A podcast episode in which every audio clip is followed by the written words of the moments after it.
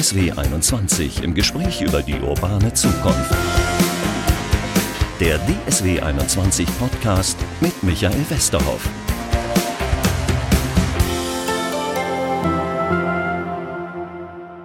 Herzlich willkommen beim Podcast. Wir gehen heute ins Grüne, um es ganz genau zu nehmen. Wir gehen in den Stadtpark.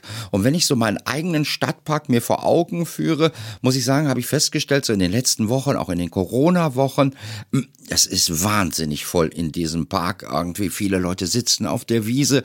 Ich wohne mitten in einem großstädtischen Viertel. Also so ein Stadtpark hat auf jeden Fall ja eine Funktion in einer Stadt. Ähm, welche genau das ist und wie sich vielleicht so ein Stadtpark der Zukunft entwickeln könnte, darüber will ich heute sprechen mit Professor Norbert Kühm. Er ist ähm, Experte für Grünflächenmanagement und Stadtparks, Professor für Vegetationstechnik und Pflanzenverwendung, was es nicht alles gibt. Also, Herr Kühn, hallo.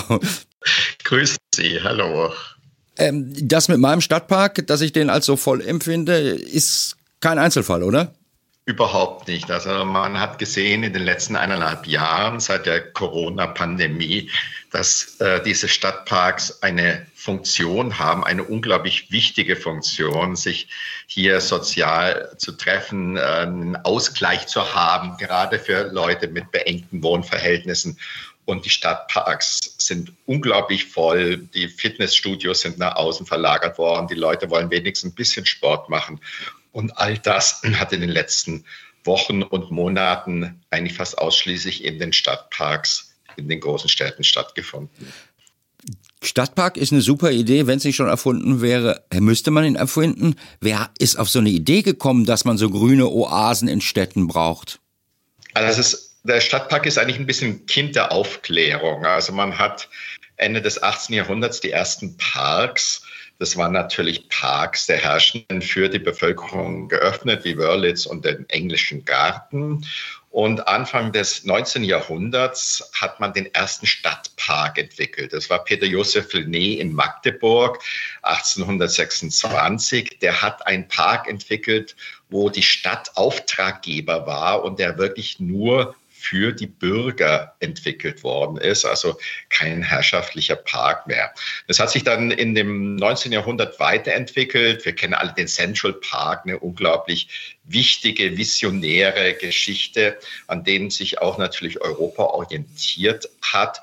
Und zum Beginn des 20. Jahrhunderts haben wir dann die Volksparks, die ganz unterschiedliche Nutzungen bereits integrieren, während Parks früher eher so zum Flanieren da waren, damit man sich traf, vielleicht auch vielleicht Pflanzen anschaute, äh, sind diese Volksparks schon ganz stark mit Sportideen zum Beispiel ähm, gefüllt worden. Und heute ist es so, dass man natürlich schaut, dass man möglichst individuell viele Möglichkeiten und Nutzungen in diesen Parks öffnet, weil sie natürlich eine unglaubliche wichtige Funktion innerhalb der städtischen, des städtischen äh, Gefüges haben. Diese Funktion ist auch mit Studien bewiesen, habe ich irgendwo gelesen. Ist, äh, wer in der Nähe eines Stadtparks wohnt, sage ich jetzt mal einfach so platt, der ist weniger krank. So eine Studie habe ich irgendwo gelesen. Das gibt's, also es gibt vielerlei Studien zum, zur Wirkung von Grün. Das ist, glaube ich, relativ bekannt. Es gibt in den letzten Jahren eine Studie der Charité, äh, die besonders auf sich aufmerksam gemacht hat, wo es um Stress ging. Also Stadt macht Stress, das kann man nachvollziehen, auch in verschiedenen Krankheitsbildern, die damit verbunden sind. Und man hat festgestellt, dass Leute, die häufiger in Parks gehen oder in Parknähe auch wohnen, Stress abbauen können. Also es ist eine Sache, die nicht gerade verwunderlich ist, aber die jetzt auch äh, wissenschaftlich sehr gut belegt ist und die natürlich noch wichtiger werden wird, insbesondere wenn wir denken, dass immer mehr Menschen in Städte wohnen. Unsere Städte sind ja noch klein. Denken Sie an die Megacities, die weltweit entstehen. Da wird dieses Thema noch ganz massiv deutlicher. Und auch da sind natürlich entsprechende Grünplanungen notwendig, um die Qualität für die Menschen in diesen Städten überhaupt zu sichern und ein Leben auch möglich zu machen. Ich könnte mir aber vorstellen, der Druck ist auch ganz schön groß. Die sind ja, Central Park haben Sie gerade gesagt, sind äh, in den teuersten Vierteln der Welt. Da wird der eine oder andere Immobilienhai würde das bestimmt gerne mal bebauen. Muss man sich da wehren als jemand, der äh, sich mit Stadtparks befasst? Das ist äh, auf jeden Fall richtig. Also man spricht ja auch davon, dass man die Städte von innen her bebauen muss. Äh, das ist in Zeiten des Klimawandels natürlich ein großes Problem. Und hier haben wir wirklich einen sehr starken äh, äh, weil wir gerade innerstädtische Freiflächen natürlich unglaublich brauchen. Es ist kein Geheimnis, dass Immobilien, die parknah sind, wesentlich teurer sind. Das heißt also, äh, es hat nicht nur den Effekt, dass man den Boden gerne bebauen würde, sondern gerade entlang an den Rändern von Parks werden sehr gerne Immobilien gebaut, weil diese Immobilien zu noch teureren Preisen verkauft werden können, also ein Park ist ein Standortfaktor, der selbst auf die Immobilienpreise sich niederschlägt. Jetzt haben wir über so Dinge gesprochen, die eher den Menschen betreffen. Sie sind jemand, habe ich vorhin gesagt, Professor für Vegetationstechnik und Pflanzenverwendung. Sie werden sich sicherlich auch mit der ökologischen Funktion dieser Stadtparks äh, befassen. Welche haben die? Also das ist eigentlich unser, unser größtes Anliegen, sich mit der ökologischen Funktion und zu fragen, wie können wir die ökologische Funktion vor allem auch in den nächsten Jahren und Jahrzehnten unter den Voraussetzungen, die wir haben, wie die Klimaerwärmung aufrechterhalten. Was sind die ökologischen Funktionen? Also erstmal haben wir eine sehr große klimamildernde Funktion. Wir haben viel Vegetation. Vegetation nimmt die Wärme nicht in dem Maße auf wie Baumassen. Das heißt also, die Flächen erwärmen sich nicht in dem Maße und sie geben auch noch stärker die Kälte, also die, die Temperatur ab, insbesondere dann, wenn sie nicht nur aus äh, Bäumen, sondern auch aus Wiesen bestehen. Die Bäume helfen natürlich zu schattieren. Wir haben eben die Möglichkeit, gerade bei Hitzewellen hier auch den Menschen entsprechend äh, unterzubringen. Dann haben wir es natürlich mit unversiegelten Flächen zu tun. Unversiegelte Flächen sind immer toll, weil sie natürlich innerhalb des Regenwassermanagements eine Rolle spielen können. Das heißt, der Regen äh, trifft nicht auf eine versiegelte Fläche und wird abgeleitet, sondern er kann in den Boden eindringen, kann den Pflanzen zur Verfügung stellen oder kann natürlich auch das Grundwasser äh, verstärken. Das ist ja der Sinn eigentlich, wenn Wasser ins Boden, in den Boden eindringt.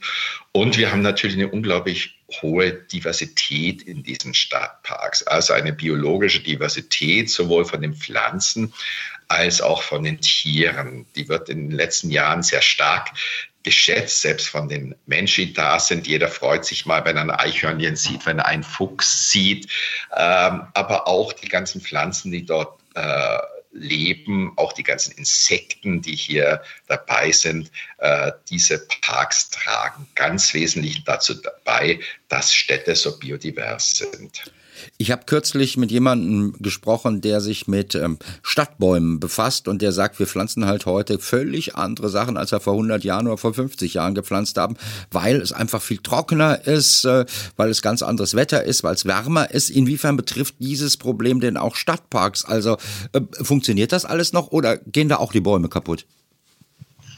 Also das ist ein, schwer jetzt zu beantworten, weil wir nicht keine äh, allgemein Bilanzierungen haben. Das heißt, Stadtparks müssen natürlich, jede Stadtverwaltung muss natürlich ihre Bäume sichern. Dazu gibt es Kataster und die wissen sehr gut über ihre Bäume Bescheid. Aber es ist natürlich so, dass man in Stadtparks sehr stark gärtnerisch eingreift. Das heißt also, wenn mal ein Baum umfällt, dann ersetzt man den. Wenn einer krank wird, nimmt man den vielleicht raus oder schneidet ihn zu oder wässert ihn so und weiter.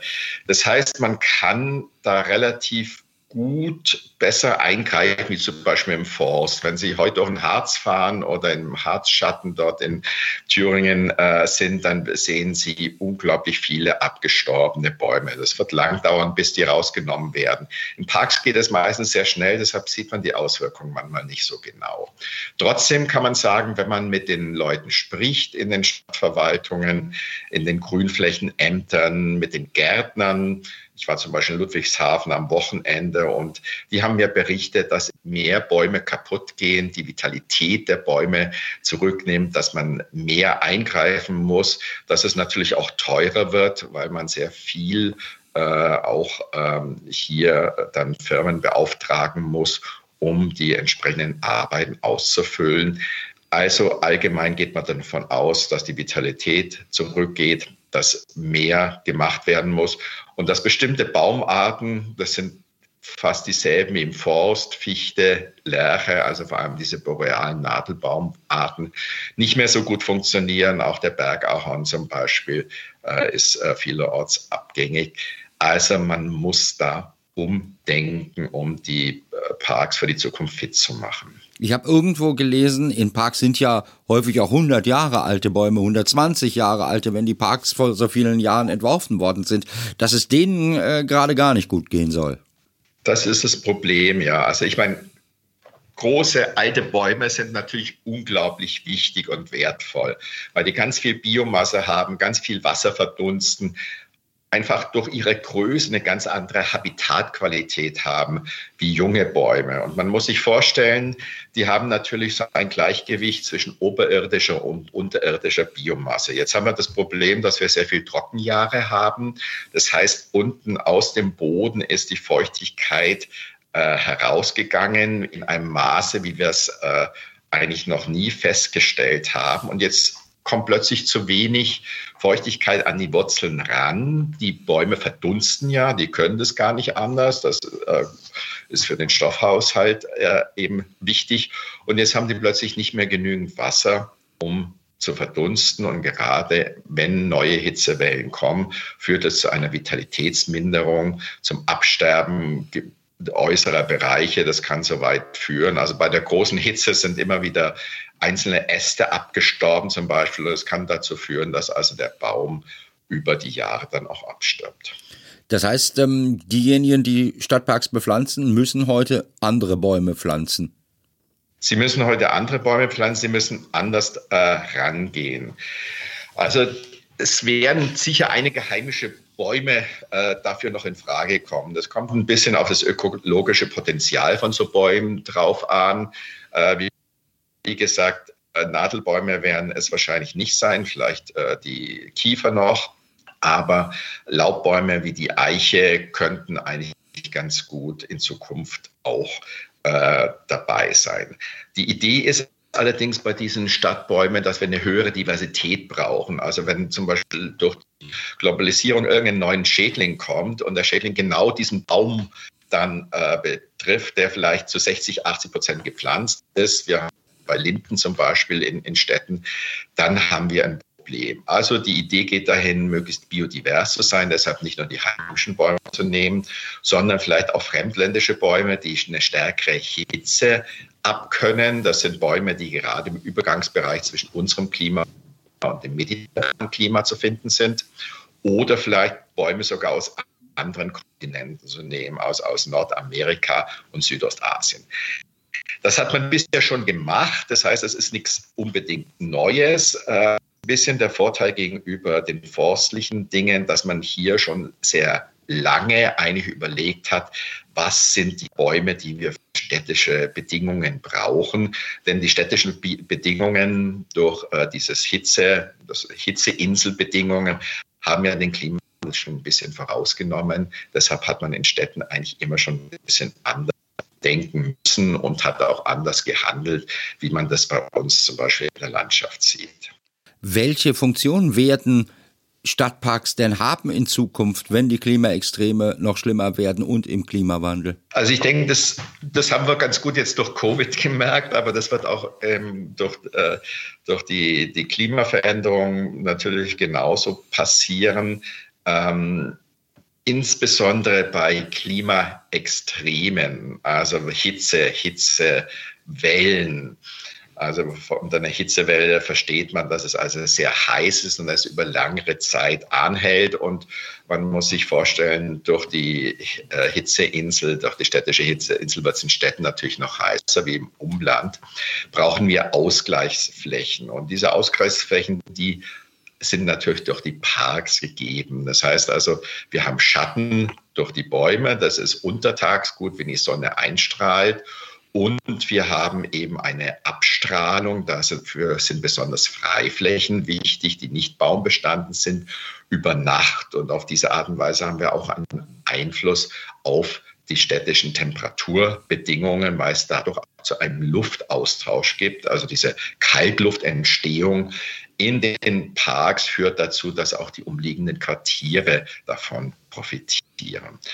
Aber vor allem sind es natürlich die Menschen, die davon profitieren. Wir werden damit rechnen, dass wahrscheinlich auch die Parknutzung sich verändert, dass die meisten Leute in den Abend- und Nachtstunden zukünftig in die Parks gehen werden. Gerade bei extremen Hitzesituationen, wie wir es zum Beispiel gerade in Italien oder in Griechenland haben. Äh, so ähnliche Situationen werden also nicht ganz so heftig, aber werden zumindest äh, auf uns auch zukommen. Und äh, da wird man äh, die Parks ganz wichtig, ein ganz wichtiger Ort ist, weil es ist ein demokratischer Ort. Das heißt, es ist ein Ort, wo alle hin können. Also ähm, Leute haben vielleicht einen, Garten, haben vielleicht einen Balkon oder haben vielleicht eine Zweitwohnung in Südtirol. Die haben es vielleicht nicht so notwendig, aber gerade diejenigen, die eben in beengten Lebensverhältnissen wohnen, die brauchen diese Orte, um einen Ausgleich zu finden. Dann lassen Sie uns mal in den Stadtpark der Zukunft ein bisschen schauen. Wenn da mehr Menschen hin wollen, müssten wir die eigentlich größer machen, oder? Eigentlich schon. Also größer machen wird schwierig sein, denn äh, Grund ist in der Stadt natürlich ein begehrtes und ein begrenztes Gut. Also deshalb funktioniert dieses Bauen, Bauen, Bauen natürlich auch nicht, weil wir nicht mit einem Gut zu tun haben, was in unbegrenztem Maße zur Verfügung steht, sondern wir haben ein sehr begrenztes Gut. Also wichtig ist es vor allem, die bisherigen Parks und Grünflächen, es gibt ja noch mehr Grünflächen wie Plätze, wie ja auch spontanes Grün zu erhalten und auch entsprechend äh, zu qualifizieren. Das heißt also, man muss eine Vorsorge treffen, äh, dass eben diese Stadtparks in der Zukunft auch funktionieren. Eine Form der Vorsorge haben wir gerade schon besprochen, das ist mit Zukunftsbaumarten zu arbeiten, das heißt also mit solchen Baumarten zu arbeiten, die gut funktionieren. Eine andere eine andere Art der Vorsorge wäre, Parks in ein Regenwassermanagement mit einzubeziehen, sodass man wirklich auch das, der Niederschlag in den Parks äh, ankommt, dass er bei den Bäumen ankommt, dass man vielleicht in den äh, Parks auch so eine Art Sink hat, wo Niederschlag auch äh, versickern kann, verdunsten kann und auf diese Art und Weise dem Boden, aber auch der Vegetation zur Verfügung steht. Sie hatten vorhin auch schon mal gesagt, Wiesen hätten eine besondere Funktion. Jetzt blicke ich noch mal virtuell in meinen Stadtpark um die Ecke. Der hatte tatsächlich mal eine Wiese, nämlich eine riesige Wiese. Ähm, aber seitdem so viele Leute in den Stadtpark gehen, ist das eigentlich nur noch plattgetrampelt und ist eigentlich mehr Matsch als grüne Halme zu sehen. Äh, müssen wir Sachen absperren in Stadtparks? Das halte ich eigentlich für die falsche, für die falsche Strategie, denn die Stadt Parks sind ja für die Menschen da. Also vielleicht, wenn man etwas neu etabliert, dass man da vielleicht mal für zwei, drei Jahre was absperrt, das ist klar. Aber ansonsten ähm, muss man natürlich auch sagen, die Pflege der Stadtparks äh, ist, ist ganz entscheidend dafür, ob sie nutzbar sind. Wenn man das äh, beim Rasen zum Beispiel sieht, Rasen funktioniert nur dann gut, wenn er intensiv gepflegt ist. Das heißt, er muss gedüngt werden, er muss gebessert werden und er muss 20 bis 30 Mal im Jahr geschnitten werden. Äh, fährt man diese Pflege zurück, zum Beispiel aus Kostengründen, dann kommt es eben sehr schnell zur, zu einer Belastung der Grasnarbe und dann führt es äh, sehr schnell auch zu Schäden. Natürlich jetzt in Corona-Zeiten waren manchmal diese Dinge gar nicht ähm, ja, äh, ging es gar nicht anders, äh, weil die Leute zu jeder Tages- und Nachtzeit auf diese Flächen gegangen sind. Da war es sehr schwer, auch für die Grünflächenämter und für die entsprechenden Firmen hier in, äh, genug einzugreifen. Trotzdem absperren würde ich äh, solche Parks nicht. Es gibt natürlich Konzepte, wo man Parks, die besonders intensiv äh, eine besonders intensive Vegetation haben, die vielleicht auch ein bisschen äh, ja leicht geschädigt wird, dass man da einen Zaun drumherum macht und Eintritt macht. Sowas gibt es in Berlin auch wie den Britzer Garten. Das wird man aber nur dort machen, wo man eine botanisch besonders hohe Qualität von diesen Parks verlangt. Aber es ist schon ein bisschen so ein Widerspruch, oder? Eigentlich äh, die, der Anspruch der Menschen an so einen Park und der Anspruch der Natur an so einen Park. Ja, also es kommt immer darauf an, was man unter Natur versteht. Äh, wir haben ja die städtische Natur und die städtische Natur ist ja schon dadurch geprägt, äh, dass sie auch extrem durch den Menschen beeinflusst ist. Also die Frage ist, welche Art von Natur wir in diesen Parks haben wollen. Und äh, wenn wir eben so eine typische städtische Natur haben, die auch sehr viel mit spontanen Arten vorkommt, die ist schon relativ resistent natürlich gegen äh, menschliche Nutzung. Wenn wir sowas wie einen Sportrasen haben, da bleibt uns gar nichts anderes übrig. Um Sport zu machen, braucht man einen Sportrasen. Da muss man wirklich mit hohem Einsatz äh, dann arbeiten, um diese Funktionsfähigkeit zu erhalten.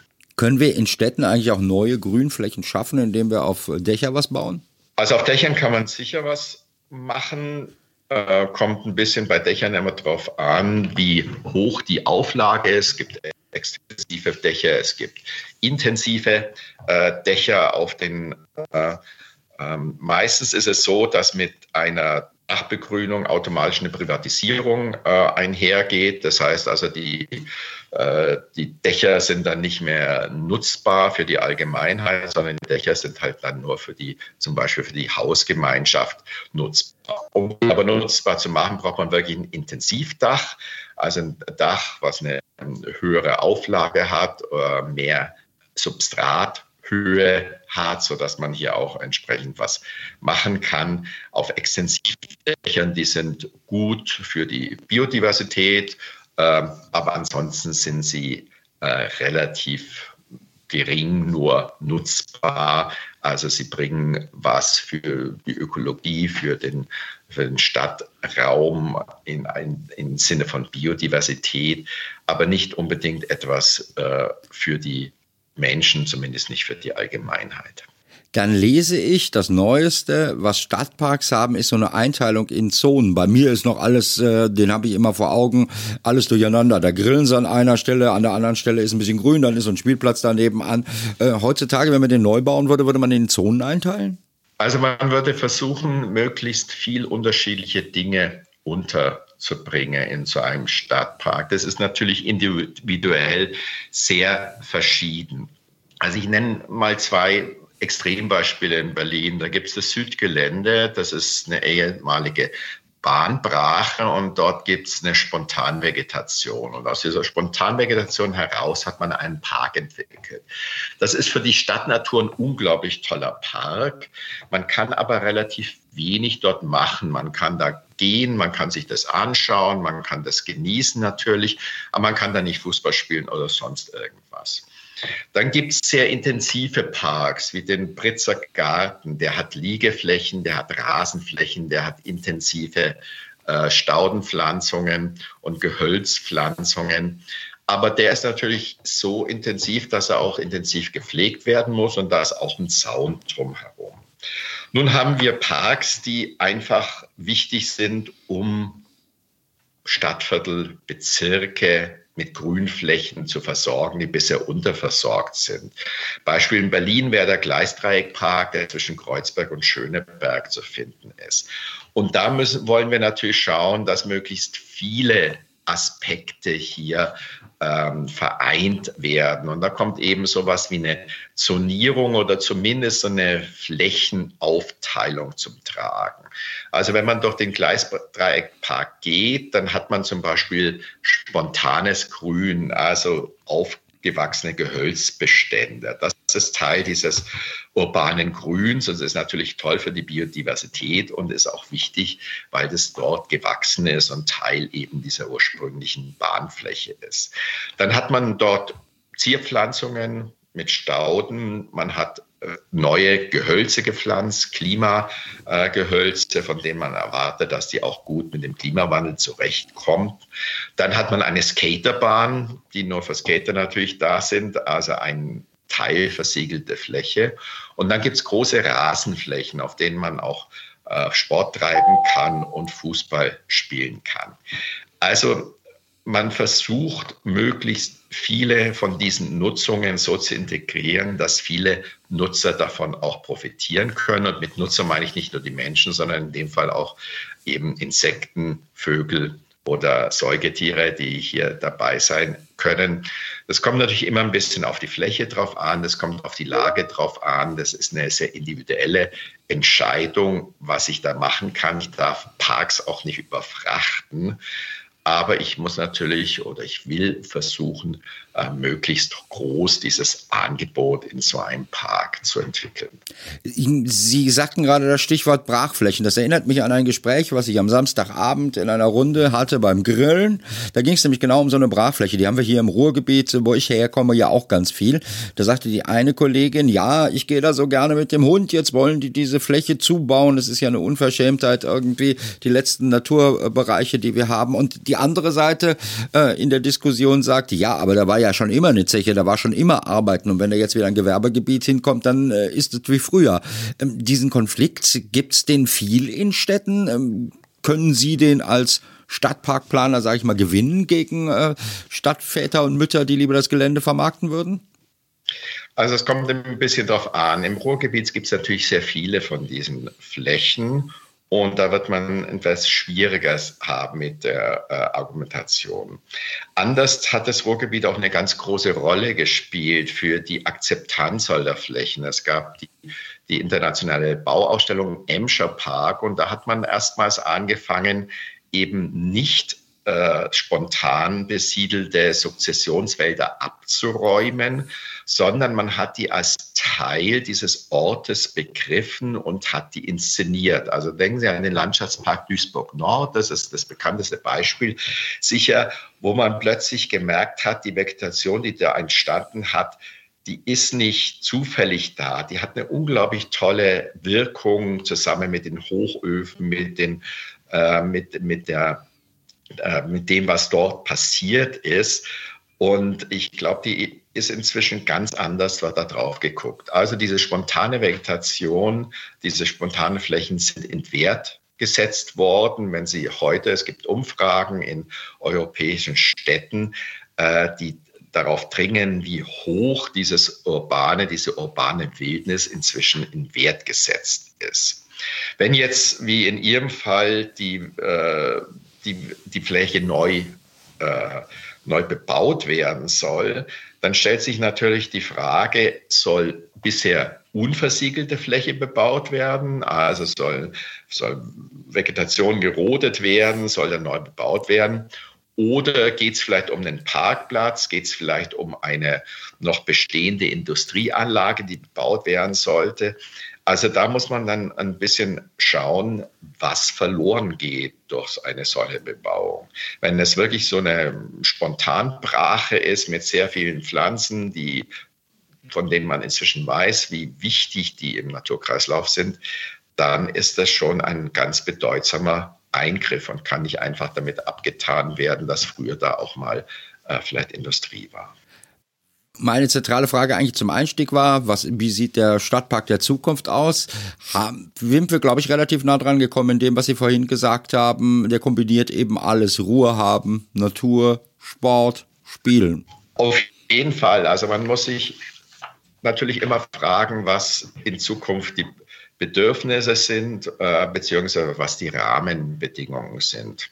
Wir kennen Rahmenbedingungen wie die Globalisierung, wir kennen Rahmenbedingungen äh, wie die Klimaveränderung, wir kennen auch, dass die Menschen äh, den Sport wesentlich höher schätzen, als das eigentlich vor 20, 30 Jahren noch der Fall ist und dass es wichtig ist, um die Gesundheit aufrechtzuerhalten. Und hier muss man dann immer schauen, ganz individuell, was kann so ein Park leisten? Wie groß ist er? Wie viele Menschen werden das sein? Was sind die Anfangsbedingungen? Also wenn ich so eine Sukzessionsfläche vielleicht habe und dazu einen Park kommen will, dann habe ich ja schon einen ganz tollen, äh, tolle Vorgabe. Also es ist eine sehr individuelle Frage. Das ist natürlich auch die Frage, die uns Landschaftsarchitekten dann betrifft, wenn wir so einen Park äh, entwerfen, wie kann ich den bestmöglich nutzen und wie kann ich viele Nutzungen unterbringen, die eben hier in Zukunft für die Menschen wichtig sein werden. Und das sind sicher dann Konzepte, die vielleicht ähnlich sein werden wie der Park am Gleisdreieck. Für mich ist das so ein Musterbeispiel für den Park der Zukunft, wo man versucht, eben sehr unterschiedliche äh, Nutzungsansprüche nicht nur der Menschen, sondern auch der Natur unterzubringen, es aber nicht zu viel wird. Man hat das Gefühl, man, der Park hat ein gewisses Design, man durch. Man hat auch eine Freude, sich an dem Park, an den Bildern, an der Schönheit äh, dort äh, zu ergötzen. Und äh, ja, das ist sehr wichtig, denke ich mir, dass man nicht versucht, zu viel reinzupacken, aber dass man versucht, was ist die, der adäquate, was sind die adäquaten Möglichkeiten, die dieser Park für die Bewohner bietet. Herzlichen Dank, Herr Professor Norbert Kühn. Wir googeln gleich alle nochmal den Gleisdreieck-Park, wenn wir uns noch ein bisschen näher mit dem Thema beschäftigen möchten. Sehr gerne. Herzlichen Dank für diese wirklich spannende halbe Stunde, in dem Sie uns viel über Stadtparks erzählt haben. Den Zuhörern kann ich noch sagen, es wird äh, auch einen, oder vielleicht ist er auch schon online, einen weiteren Podcast zu einem ganz ähnlichen Thema geben, nämlich zum Urban Gardening und Urban Farming, also zum Anbau von Obst und Gemüse in der Stadt. Da können wir das noch ein bisschen weiter vertiefen, dieses Thema und vielleicht noch einen anderen Aspekt aufmachen. Herr Professor Kühn, herzlichen Dank, dass wir sprechen konnten. Grüße nach Berlin. Herr Westhoff, vielen Dank. Es hat mir großen Spaß gemacht und es ist schön, dass Sie sich dem Thema widmen. Ich glaube, das ist wirklich ein wichtiges Thema der Zukunft.